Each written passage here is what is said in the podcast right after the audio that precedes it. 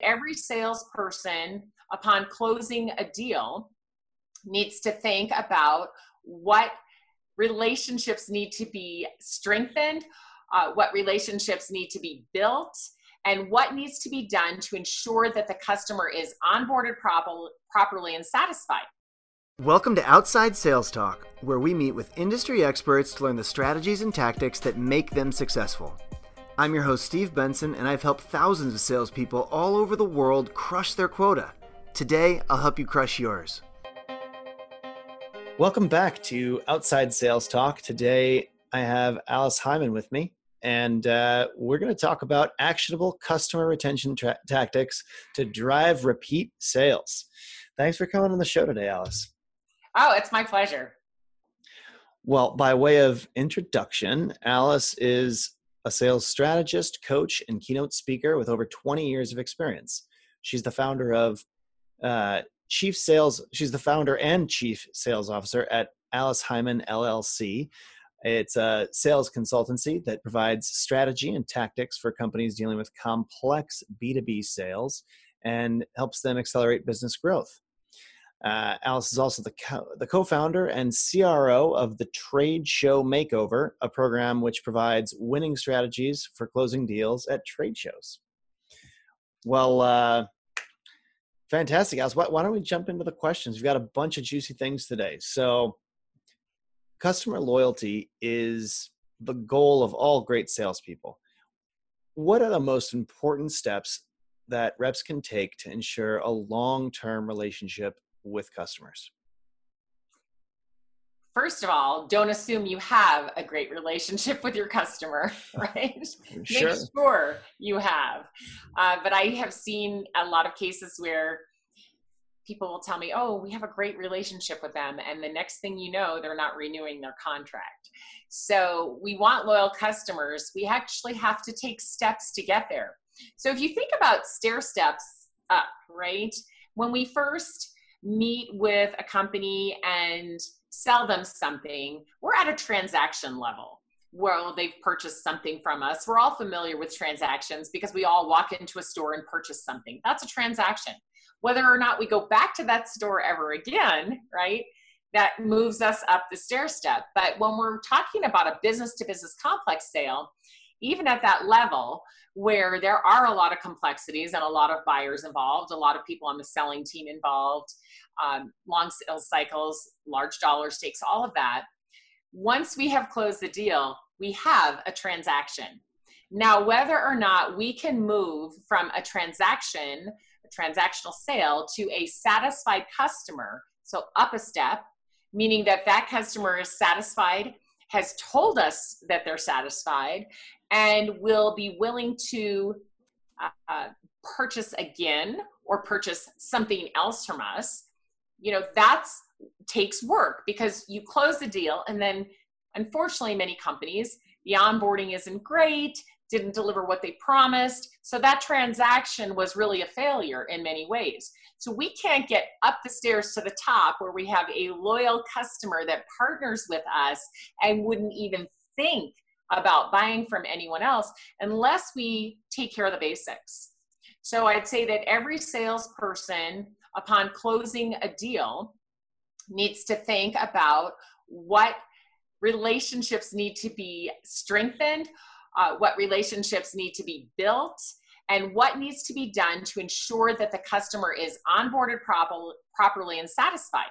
Now, in a lot of companies, we have different departments. There's people who go out and get the new business, then there's people who onboard them, and then there's customer success who will continue with them and, and continue to manage that account. But the salesperson can still keep in touch with all of the key players all along the way, helping both the onboarding team and the customer success team.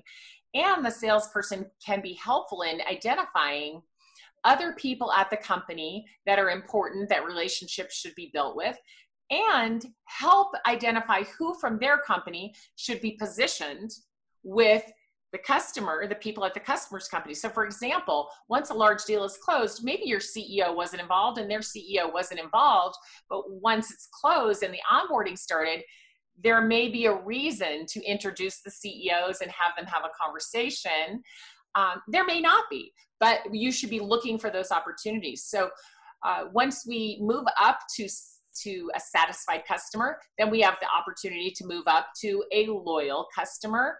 But that takes continued work, and you have to continue to build relationships and uh, sometimes rebuild relationships because things happen. Customers are unhappy. We have to fix it, make it better, and rebuild those relationships.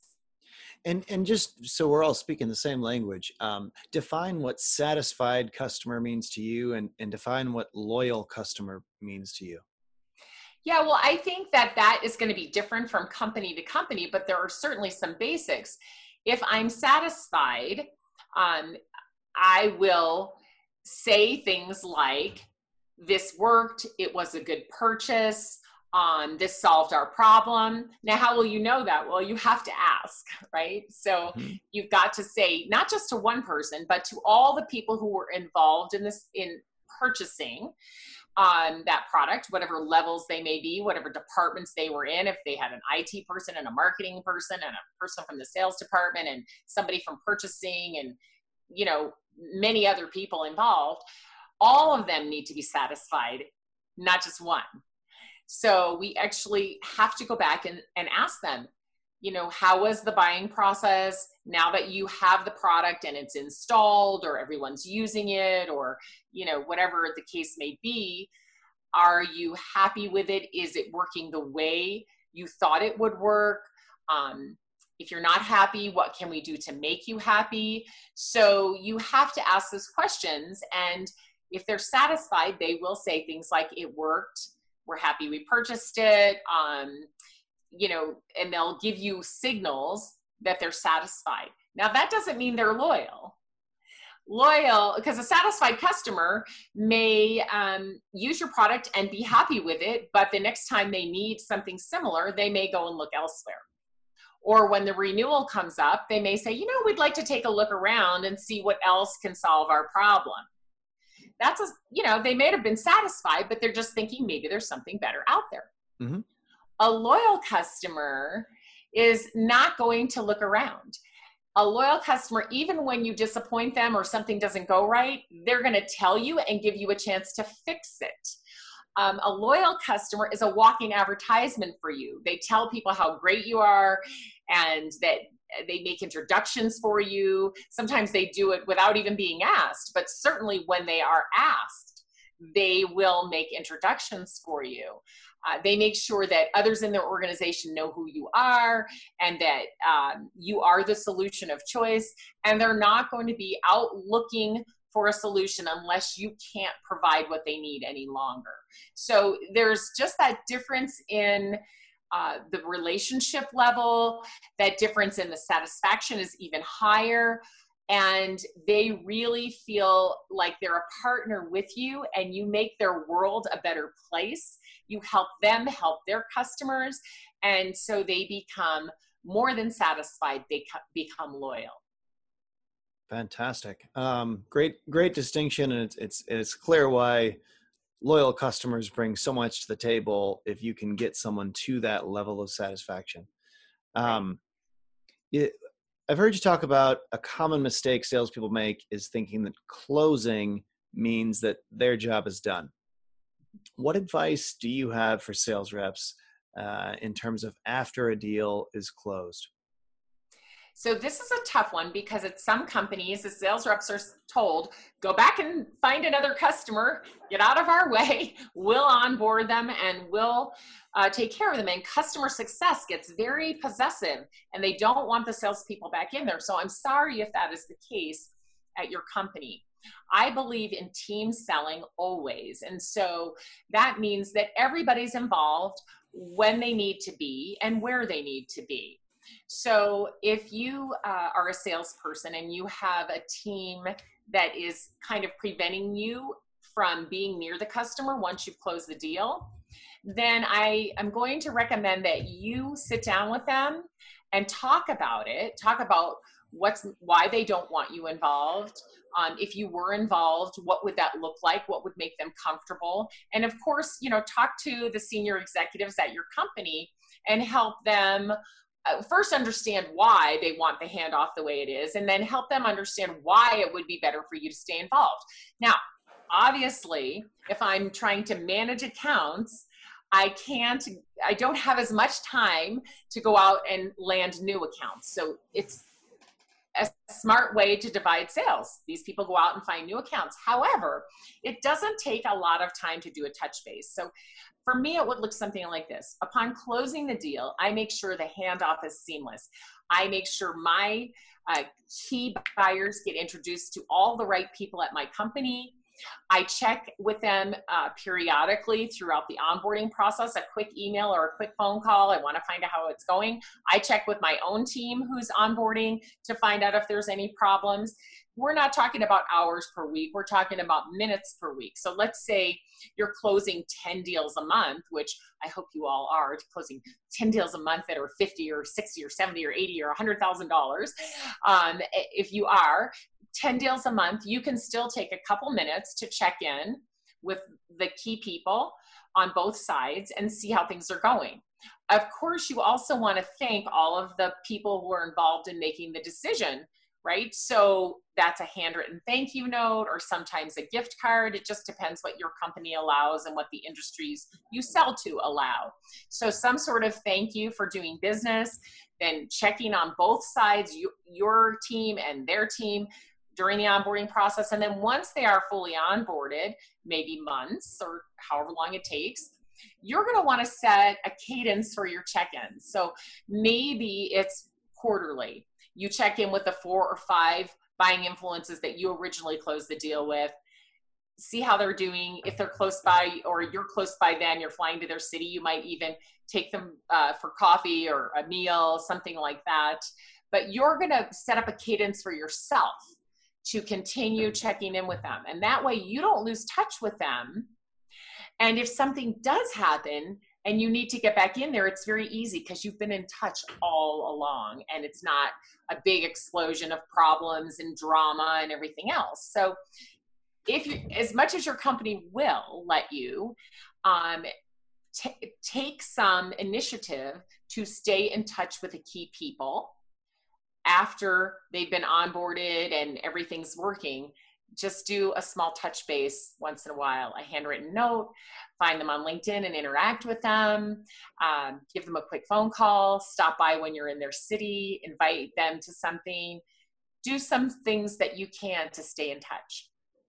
Such great advice. And you know, I, have seen this done in different ways, uh, and and maybe there is no right or wrong answer because it's it's it's it's a bunch of trade offs. But you know i've seen i've seen companies and been a part of companies where the the sales rep is also the customer success person and is also you know once a, once you close a customer now you're responsible for servicing that account going forward and making sure you, are kind of running point on all the all the different uh, needs that they may have going forward and I've also seen the exact opposite, where the second the sale is closed, you are never to talk to them again. It's it's the, the deal's done, and and now you're on to the next deal, and there's a team to do the onboarding and a team to to do the account maintenance going forward. And I think both of those are pretty extreme. I think, uh, and probably somewhere in the middle is the best way to organize a business. I, I think whatever a company chooses on that spectrum, uh, you want to make sure the comp plans are all aligned. I've seen I've seen people have comp plans not aligned with uh, with the way they're structuring the teams.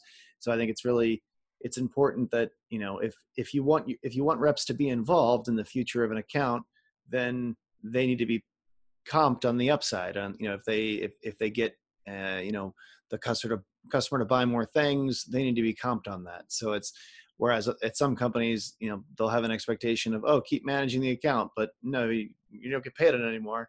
Bad things will happen. There's a misalignment. Um, or if you tell them don't talk to them anymore, but then you you you do get comped on the upside, then they're going to want to talk to them again. So you you, I, I think you know you kind of want to. There's value to specialization. There's value to having you know uh, someone who manages the customer going forward in the relationship who's different than the salesperson. I think, in, in, at least in a lot of industries, there, there's value to that. Um, but I, I do the way I do it at my company is I, I, I circle the salespeople back in whenever there's an upside to the to the relationship. Meaning, you know, if maybe they started with Badger on just their West Coast team, and they're going they're going to bring on their East Coast team or bring on their European team. I'll circle this the original sales rep back. You know, this the, the that original sales rep gets pulled back in by the by the customer success person. Yeah, I think that's a great way to do it. I, I think, like you said, there's extremes and there's everything in between. I think the important thing to do is put yourself in the customer's shoes and think about how they want to be served. So, do you want to be cut off from the person you've spent six months building a relationship with in order to get the deal closed? No, of course you don't.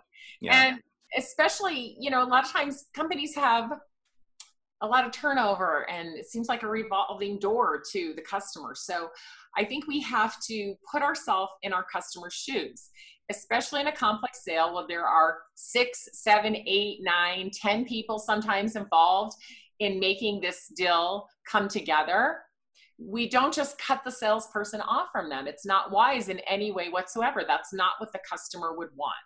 The customer wants to know who to call of course and they want to be introduced to that person and start to build a relationship with that person. That's why the earlier you can bring the onboarding people in, the better, because the customer starts to get used to that person and maybe they get to meet some people mm-hmm. from the customer success team even before you close the deal. So they realize yeah. that you That's, have a whole team that will take care of them. Mm-hmm. Well, one, one way that I've seen that work really well in the past and the way we do it is – um, the cust- the person who is their customer success manager going forward also set up their trial. So anyone that uses a trial type situation, that's a really clean way to do that.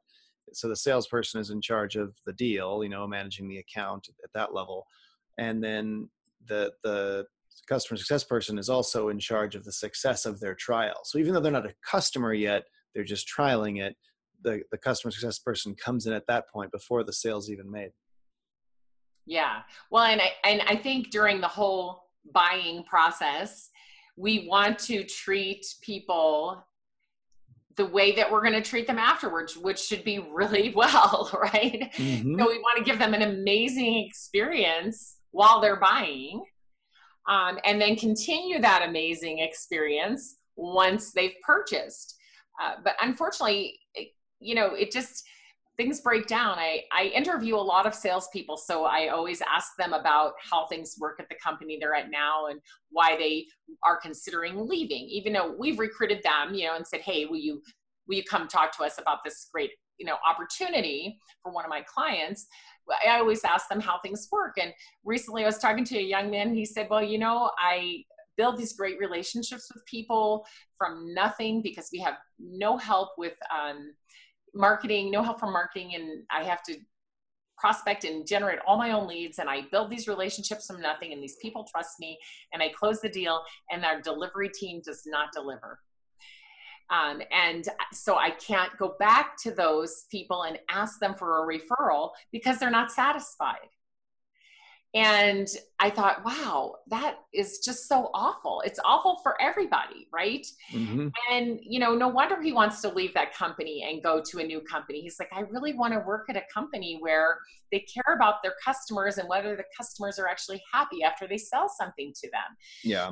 So, I, I, think that's my advice was for anyone in that position is just to is to move to a different company. I yeah. mean because there's there's products that are great and products that aren't great and if you're working for a company where the product's not great you should start working at a product a company where the product is great because you know it, it's such a competitive and fast moving world that if if your customer success or delivery team can't actually deliver on the deal you've sold um, there's a good chance that company's not going to be a, a, great place to to be working for as a salesperson for the next five years. It's going to you know kind of slowly slide down the drain and and uh, and I've I've been in that situation before where you know the the it's not that the it's probably not that your customer success team is sucks. It's that it's it's that the product sucks and it just doesn't work that well. And you know there's that that that, that doesn't mean the engineering team's bad necessarily or the or you know if you're a, a factory it doesn't mean the factory's bad. It just means you know it's not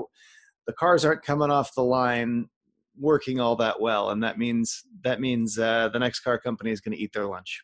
Yeah, it, when the pieces don't fit well together, you know the salespeople can't do anything. But I've seen CEOs who will send the salespeople back out, you know, to get referrals or try to upsell unhappy customers and I just think it's crazy. I say to the CEO, I think you should go talk to that customer. Mm-hmm. Yeah, absolutely.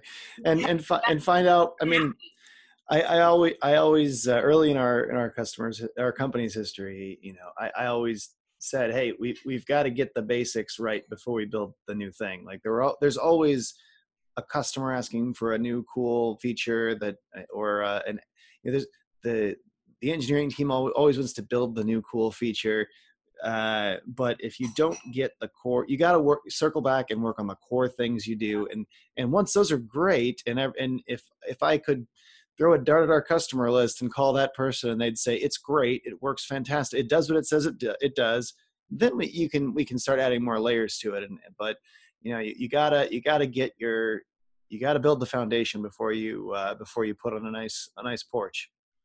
Yes absolutely. And yeah there's always new features to build and people will continue asking and that's wonderful but uh, we can't have unhappy customers. And too many times um, especially with investor backed companies that i work with uh, they want new logos new logos go out and get new logos but they're losing their existing customers at a rapid pace. If mm-hmm. their retention rate is below 80% uh, really they're bleeding they're just bleeding money because mm-hmm. it costs us, as we know, many times more to land a new customer than to mm-hmm. keep a customer.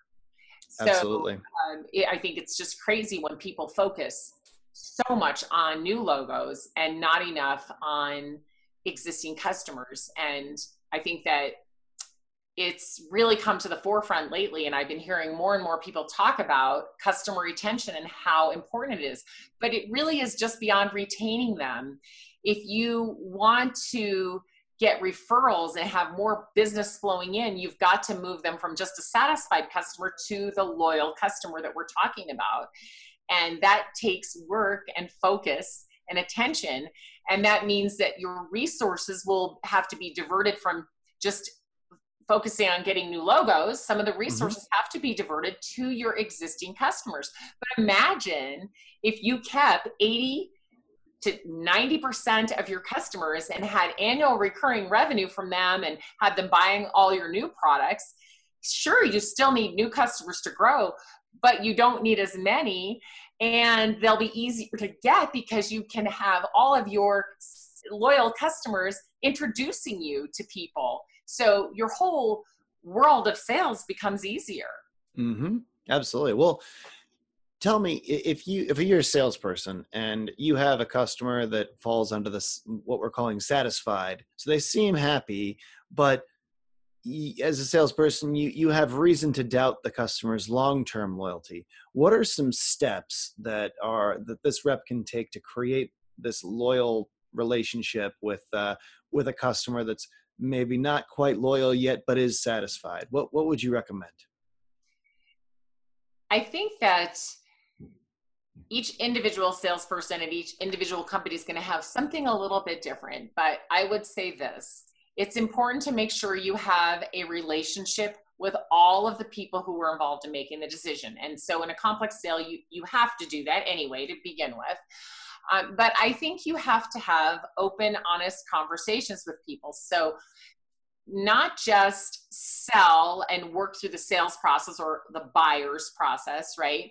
But stop and ask, how is this working for you? How is it going? So, one of the ways to do that, I feel, is to use what we call a map or a mutual action plan. So, while I'm doing the selling, I am going to map out the process, the buy sell process, right?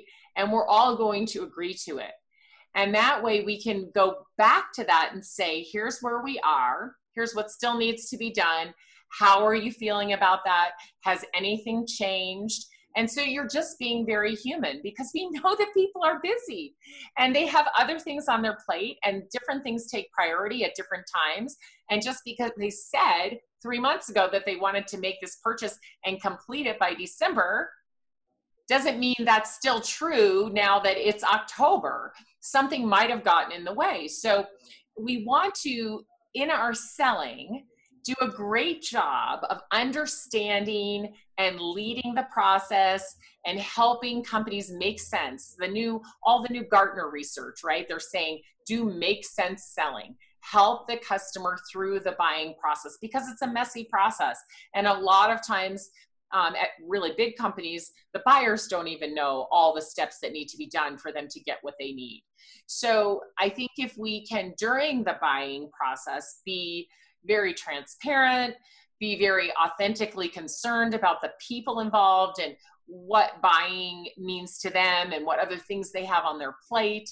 And we can develop those stronger relationships during the um, process of buying, right? Then um, we will already have people who are more than satisfied because they'll be they'll they'll be wowed by the fact that you cared enough along the way to keep checking in with them on how things were going and what else was happening in their world. So you can start building a stronger relationship from the beginning. Uh, and then once again, once the deal's closed, okay, so they're satisfied and maybe even a little wowed because the sales process went so well, the buy process, you know, whichever you're going to call it, the sales process, the buy process. But it went so well that they feel really happy and ready to move forward with the next steps of onboarding and everything else. Now uh, they're satisfied and maybe even a little more than that. You keep in touch and you find out who else you need to build relationships with and you continue doing that. Now, what does that mean? Build a relationship, because I keep saying build a relationship. So that means that you talk to them in a way that adds value and insight so that they want to talk to you again. Um, you share things that are of interest to them that have nothing to do with your product or service, but you know it's something they're trying to tackle at their own company you make introductions for them to people that would be useful for them to meet. So they see that you're more than just a salesperson trying to sell them one specific product or service. So you're trying to figure out how to bring value to them bring insights to them far beyond just selling them a product or service.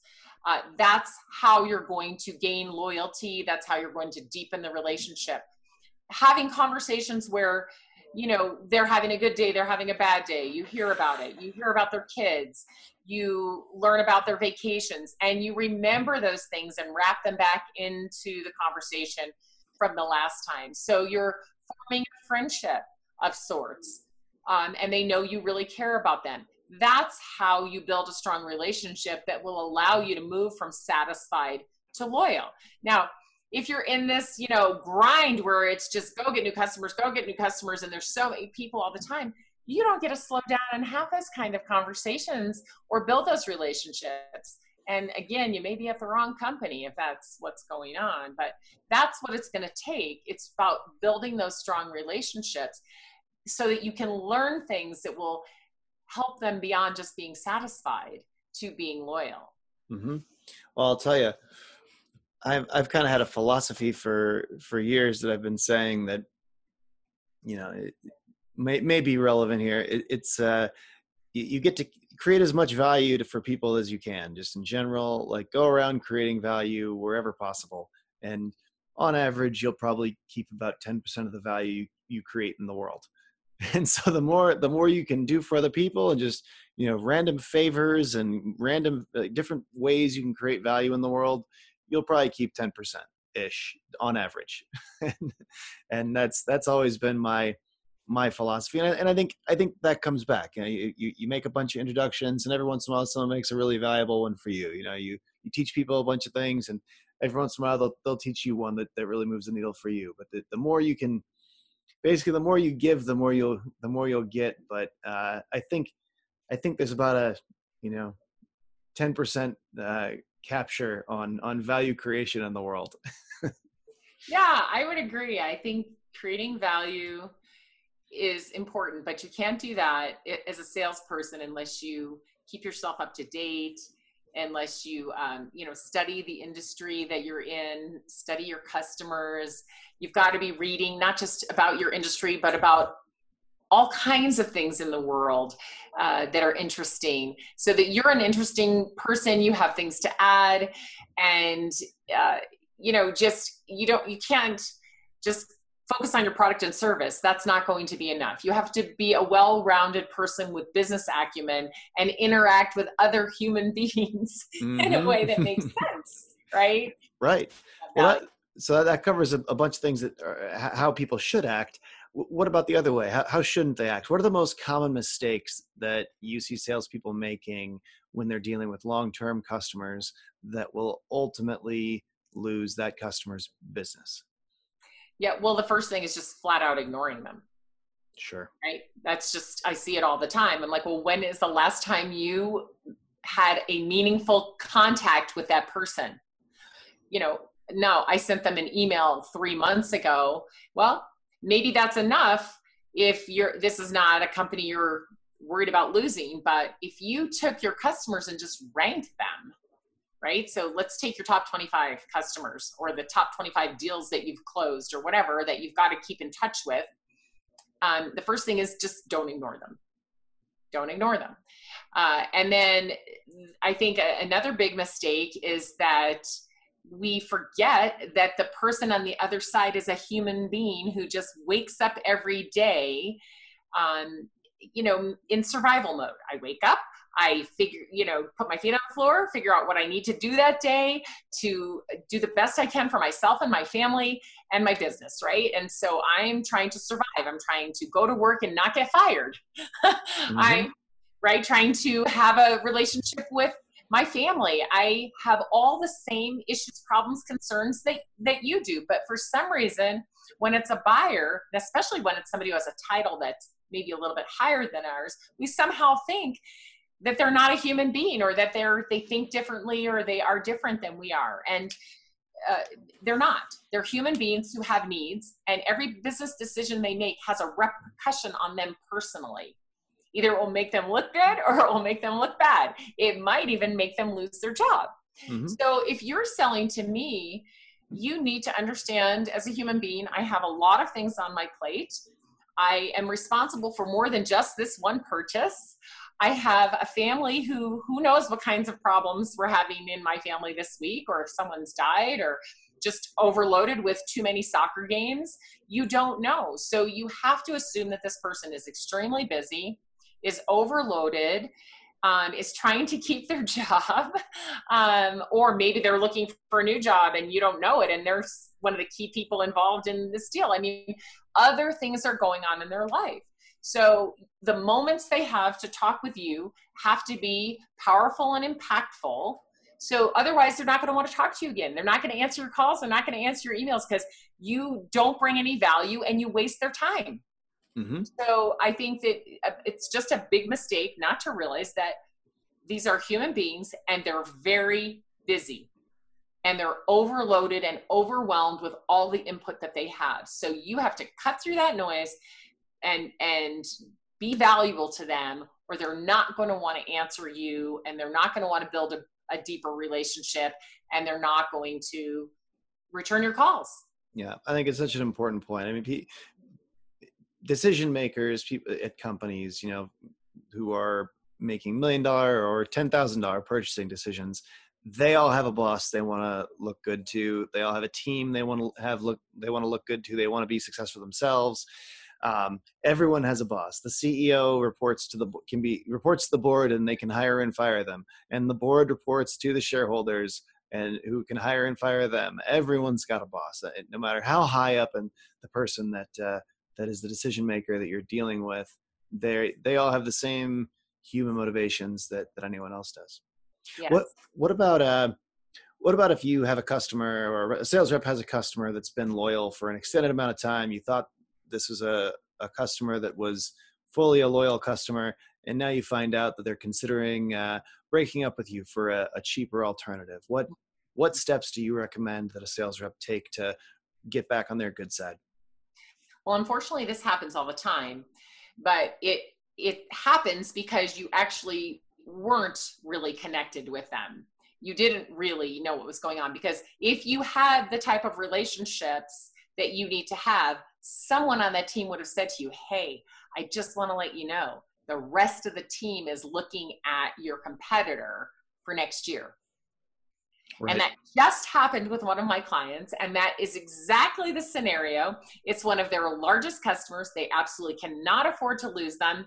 Someone who they had a good relationship with tipped them off that they were out there looking and gave them enough information so that they could put a plan in place. Mm-hmm. But the mm-hmm. truth of the matter is that customer was not well enough positioned at higher levels in the organization. So they really don't have those good contacts and relationships, and they were resting on their laurels. Well, this company has renewed three times in the past. Why won't they renew this year? And you're talking about a $250,000 deal. Mm-hmm. So that's going to be painful when that when that doesn't renew. So now we're scrambling. so eh, you have to prevent it and the way you prevent it is once you have closed the deal if you have an onboarding team and you have a customer success team and you all work together you build another kind of a map which is a map of relationships so our ceo who does our CEO know there and who does the CEO keep in touch with? Our VP, who does the VP know and who does the VP keep in touch with? Our salesperson, who do they know? Who do they keep in touch with? Customer success, who do they need to keep in touch with? So you build a map of people and relationships. It's called a relationship map. That's a good name for it. Mm-hmm. And you make sure that everyone is touching the people that they are responsible for touching on a regular basis and that they are adding value. Yeah. And then you don't have surprises like this. I guarantee you that if it's a surprise that somebody is looking around at the competitor, it's because you didn't have the relationships at the right levels and you didn't stay in touch because there's no way that it could happen and you not know about it when mm-hmm. you have the right types of relationships. Yeah, another thing that I'd recommend here that I've seen work effectively, um, you know, we, we use this at our company because we, we do have some low cost competitors. Um, you know, as every software company does at this point, right? I mean, you know, every single software company has has low cost competitors, unless they are a low cost competitor, because you can make software anywhere in the world, and and you know, almost every established piece of software, people see it and they get, they go, oh, we could we could rebuild that, and they they rebuild it and it's not as good usually and, and it's it's always coming from behind but they're always there. And this is frankly it's they're in the auto market and every other market too right? I mean i think everyone you know whether you make small widgets or make cars or whatever it is there's there, there's global pressure now on uh, around having a cheaper alternative making these relationships so much more important but when you do find out that you have this situation going on oh uh, there's a cheaper competitor on the market um, that that's this com- this customer that I thought was ours forever is now looking at. I think it's really important to have a have a plan that the sales rep or the customer success person or whoever that is interacting with the customer on a regular basis can execute against like kind of a, a playbook almost where you know it's like oh you hear they're evaluating this company against us? Okay well that's fine. I mean that makes sense. I would they're cheaper. I'd, i would look at them too. Um, let's here's the here's the playbook for when this happens and you know we we show them the thing make sure they know about all these things that we do that they don't make sure they know about all these like areas of risk and failure of that other product and and show them you know well press this button with this product and see how that see how it works. Well is that what you wanted it to do? Is that we is that the experience you were hoping to give to give uh, your users? And uh, but having a, a well thought out playbook where you can where you can shine the lights on why you're why well, the value that you create versus the areas of, of risk and places that they your your competitor that you probably know better than your than your customer um, show the the areas of where, where they're not as strong and run run that playbook and have that have that playbook available to the frontline employees. I think that's a, a, a key strategy there. I agree. I think a playbook is is really important. And again in that playbook you can just say here's some questions to ask the competitor and then they can get the answers and see for themselves. So if you know the right questions and you give them the right questions, then they can ask them and do self discovery. Mm-hmm. Yeah, and that's what it has to be. I mean, they're evaluating the competitor. You, oh, what you have to do is show them show them where to where to what where to poke. You know, like the and, usually you know the low, the lower cost competitor is almost never also better. It's like you know fast, cheap, or uh, fast, cheap, or uh, what, what is it? Fast, cheap, or there's three better. things, and you get to pick two. Better, faster, cheaper. Yeah, better, faster, cheaper. Pick pick two. So usually there's a reason it's cheaper. It's not because uh, it's it's not because the uh, the the, uh, the the Geo Metro is better than the than the BMW. but uh, so what about uh, is there ever a good time to say goodbye to a customer who was once loyal? Is there how do you know when that is and why would you why would you do that as a company? Well that's an interesting question. I think that there are lots of reasons that you might say goodbye to a customer but i'm going to guess that it probably won't be one of your loyal customers. But i think that evaluating your your customers on a regular basis is really important. So you just make a list and you rank them and you rate them according to whatever measures are important to you. And one of them has to be profitability. So if a customer is no longer profitable, even though maybe they were your loyal customer for many, many years, if they're no longer profitable, you need to talk with them about it and say, this, you know, this, it's not profitable in, in the, you know, in a polite and, and diplomatic way. Uh, maybe they were grandfathered into some very low pricing from the very beginning, mm-hmm. but they they you know still take the same amount of services companies who are paying two or three times as much. I've seen that happen many times. Yeah. Then you need a strategy for upgrading them to the pricing that makes it worthwhile, giving them the opportunity to know that before you just let go of them. But I would say uh, we want to pay attention to our great customers, wow them, continue to do a great job for them, and have them be loyal.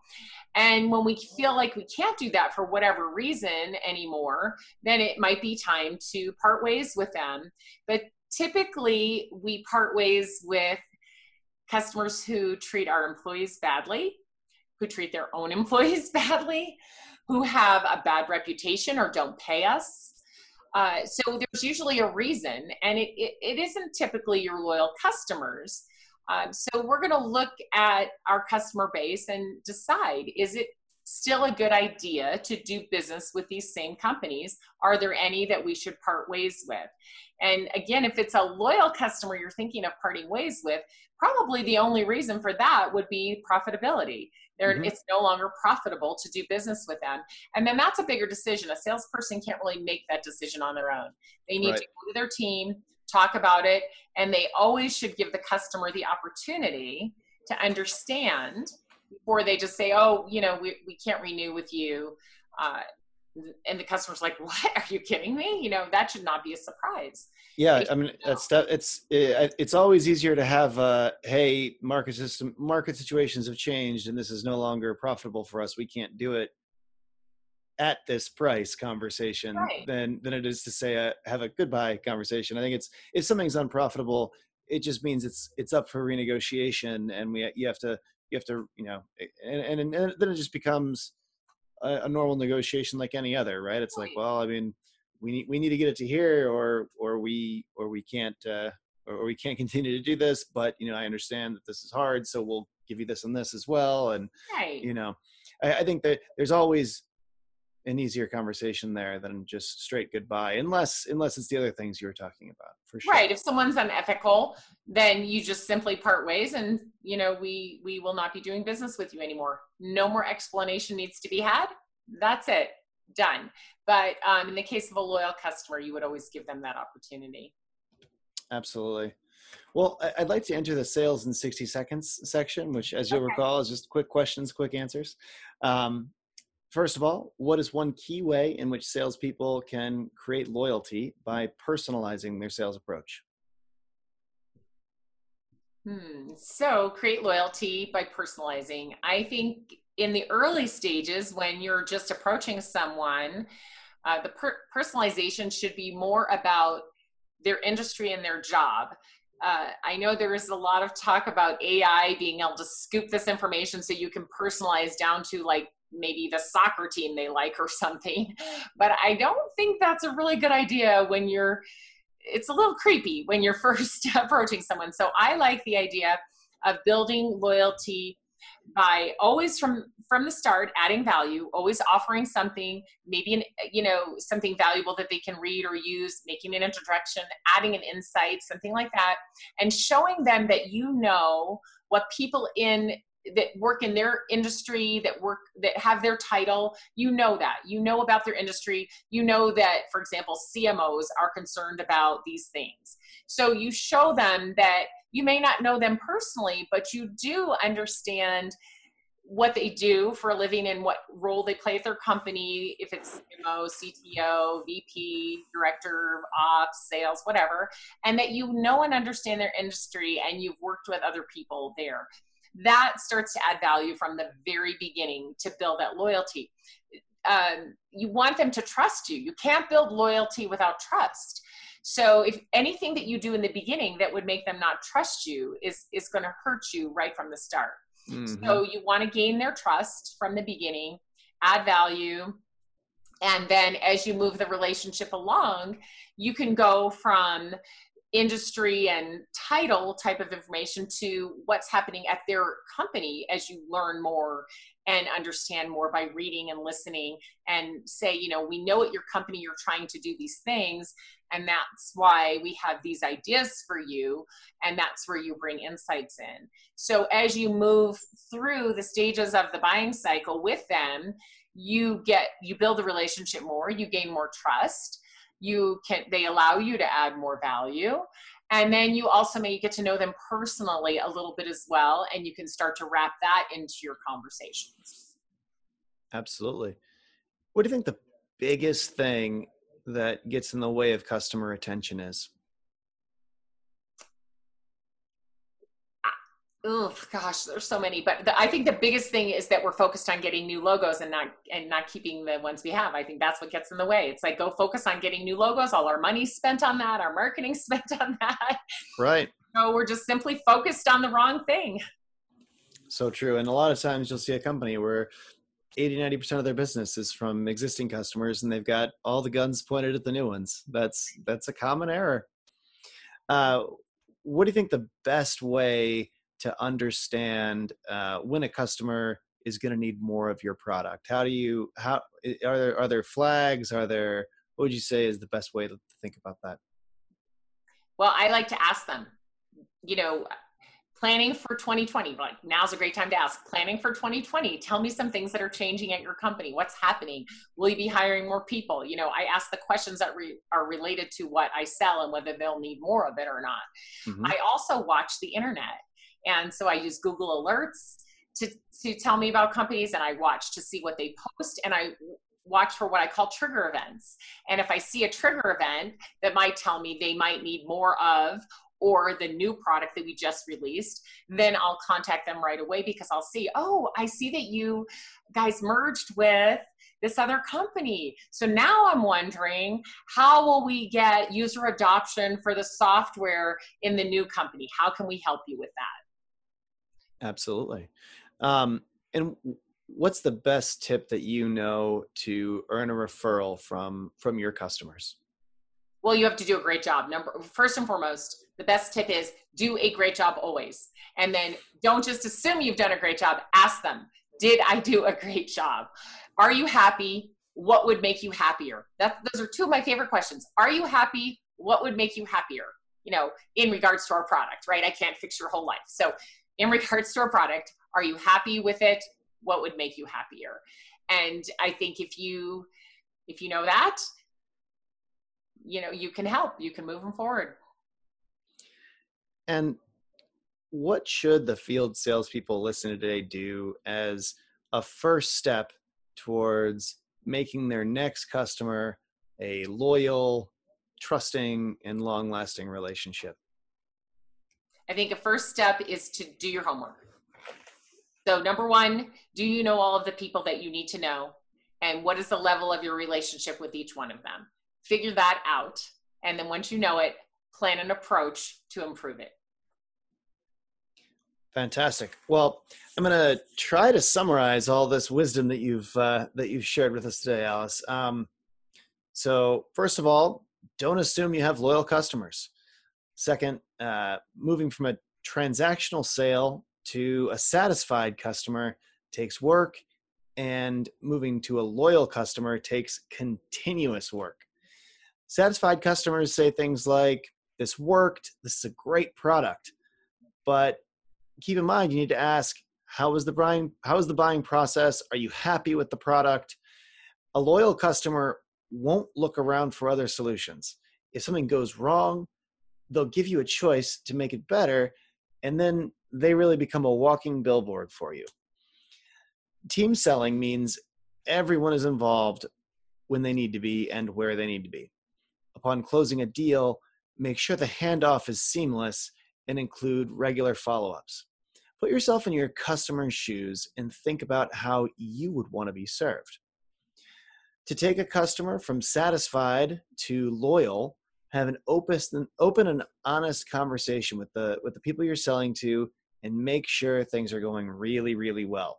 Make sure you follow up regularly to build the relationship. It really takes a, a strong relationship to move a customer from satisfied to loyal.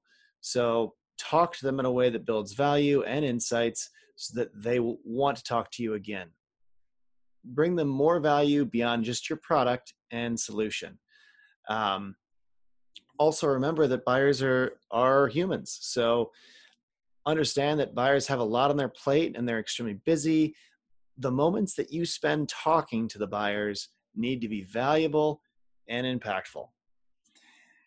If you have a truly loyal customer, you don't want to lose them to cheaper alternatives.